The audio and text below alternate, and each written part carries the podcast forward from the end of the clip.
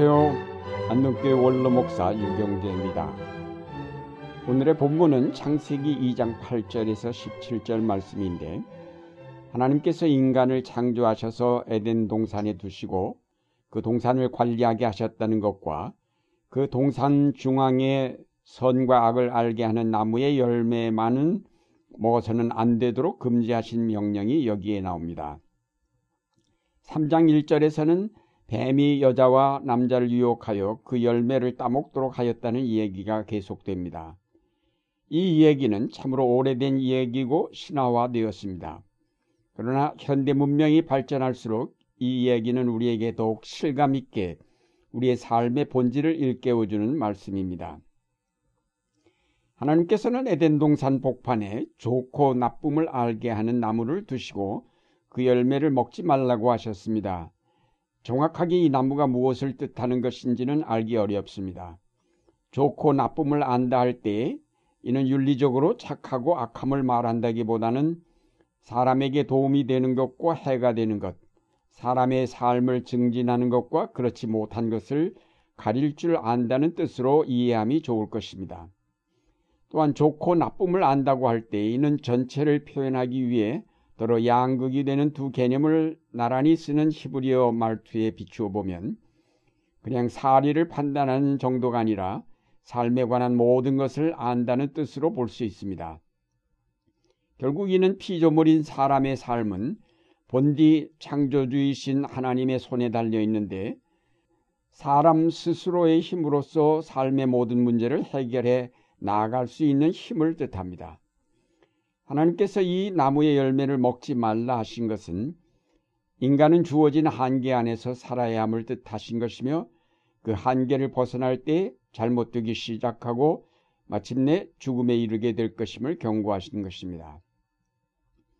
우리 인간은 아무리 하나님의 형상을 따라 지음을 받았다 해도 피조물에 불과합니다. 창조주 하나님과 피조물인 인간의 경계선은 분명합니다. 인간이 아무리 하나님을 닮아도 그와 같이 될 수 없음은 너무도 분명한 사실입니다. 창세기 2장은 하나님의 형상에 대해서는 아무 말도 없고 다만 인간이 흙에서 지음을 받았다는 사실만을 이야기하고 있습니다. 하나님이 그에게 생명을 불어넣으셨다는 사실을 또한 강조하고 하나님의 돌보심이 아니면 그 생명은 흙으로 돌아갈 수밖에 없음을 암시하였습니다. 자기 뜻대로 사는 것이 아니라 하나님의 돌보심 속에서만 인간의 생명은 의미를 갖습니다. 인간의 책임은 하나님이 지으신 동산을 갈고 지킬 뿐이지 어떤 새로운 것을 창조할 수는 없습니다. 인간은 주관자가 아니라 관리자임을 분명히 알아야 한다는 경고입니다.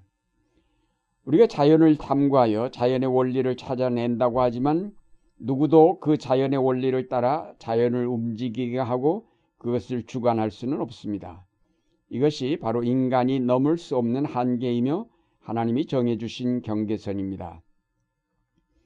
우리 인간은 정치, 경제, 과학, 문화 모든 면에서 이런 인간의 한계를 인식할 필요가 있습니다. 해야 될 일과 하지 말아야 할 일을 분명하게 설정함이 중요합니다. 전제군주나 독재자들의 잘못은 마치 자기에게 전능의 권한이 있는 것처럼 착각을 하고 심지어 사람의 생명까지도 자기 마음대로 하려 한데 저들의 큰 잘못이 있습니다.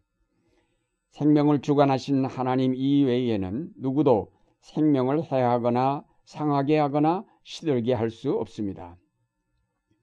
오늘날 우리의 삶에도 항상 좋고 나쁨을 알게 하는 나무가 있습니다.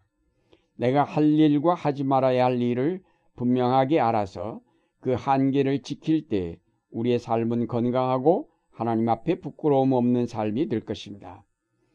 그러나 대체로 우리는 모두 그 열매를 다 따먹고 있습니다. 그 한계를 지키지 아니하고 넘어서 있을 때가 많습니다. 먹지 말아야 할 것을 먹고 낭비하지 말아야 할 것들을 마구 사고 마구 써버리고 있습니다. 행하지 말아야 할 일들을 행하고 보지 말아야 할 것을 보고 있습니다. 창세기 3장에 보면 그 열매가 먹음직도 하고 보암직도 할 뿐 아니라 사람을 슬기롭게 할 만큼 탐스럽기도 하였습니다.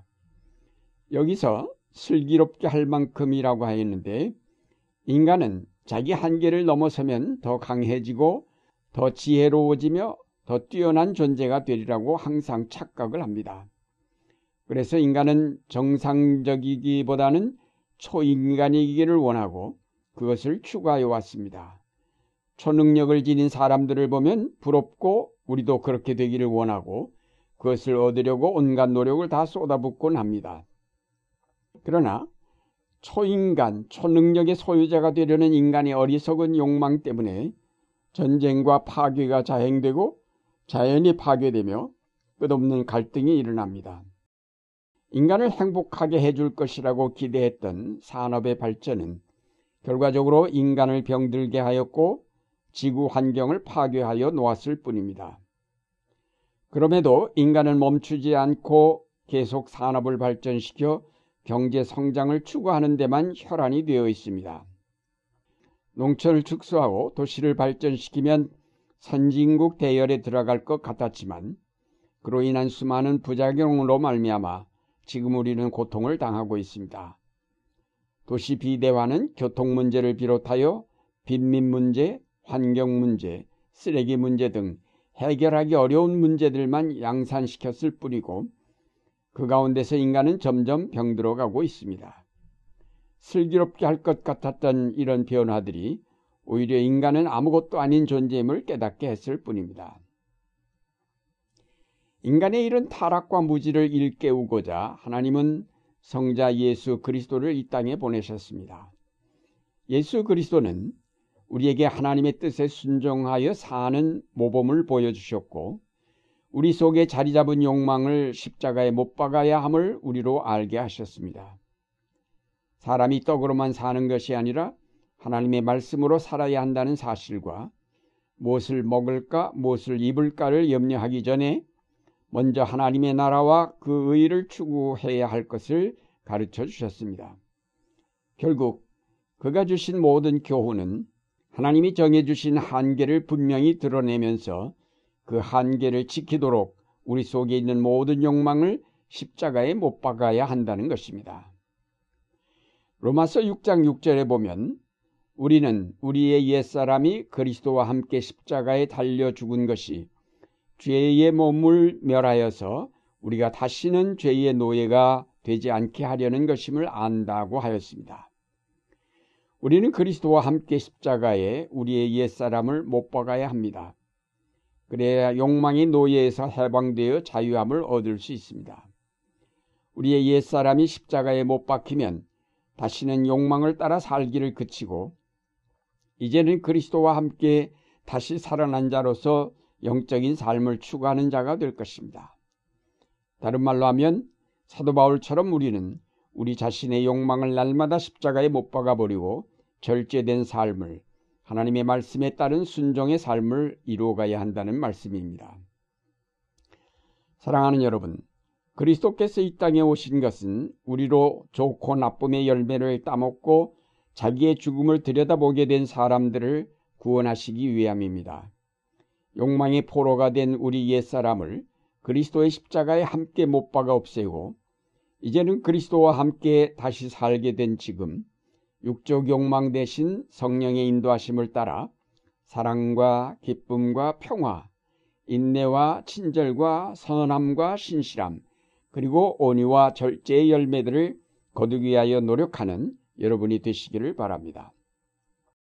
사순절은 그리스도의 자기 절제와 하나님께 대한 순종의 삶을 우리에게 가르치며 따르게 하는 절기입니다. 이제 죽음을 향해 달려가는 욕망의 전차를 뛰어내린 우리는 슬기롭게 보이던 문명의 사과가 바로 죽음의 독소임을 분명히 인식하고 하나님이 정해주신 삶의 한계를 충실하게 지켜가도록 힘써야 하겠습니다. 이 사순절을 통하여 하나님의 창조의 질서를 회복하고 그가 세우신 법을 따라 바르게 살아가는 여러분의 생활이 되시기를 바랍니다.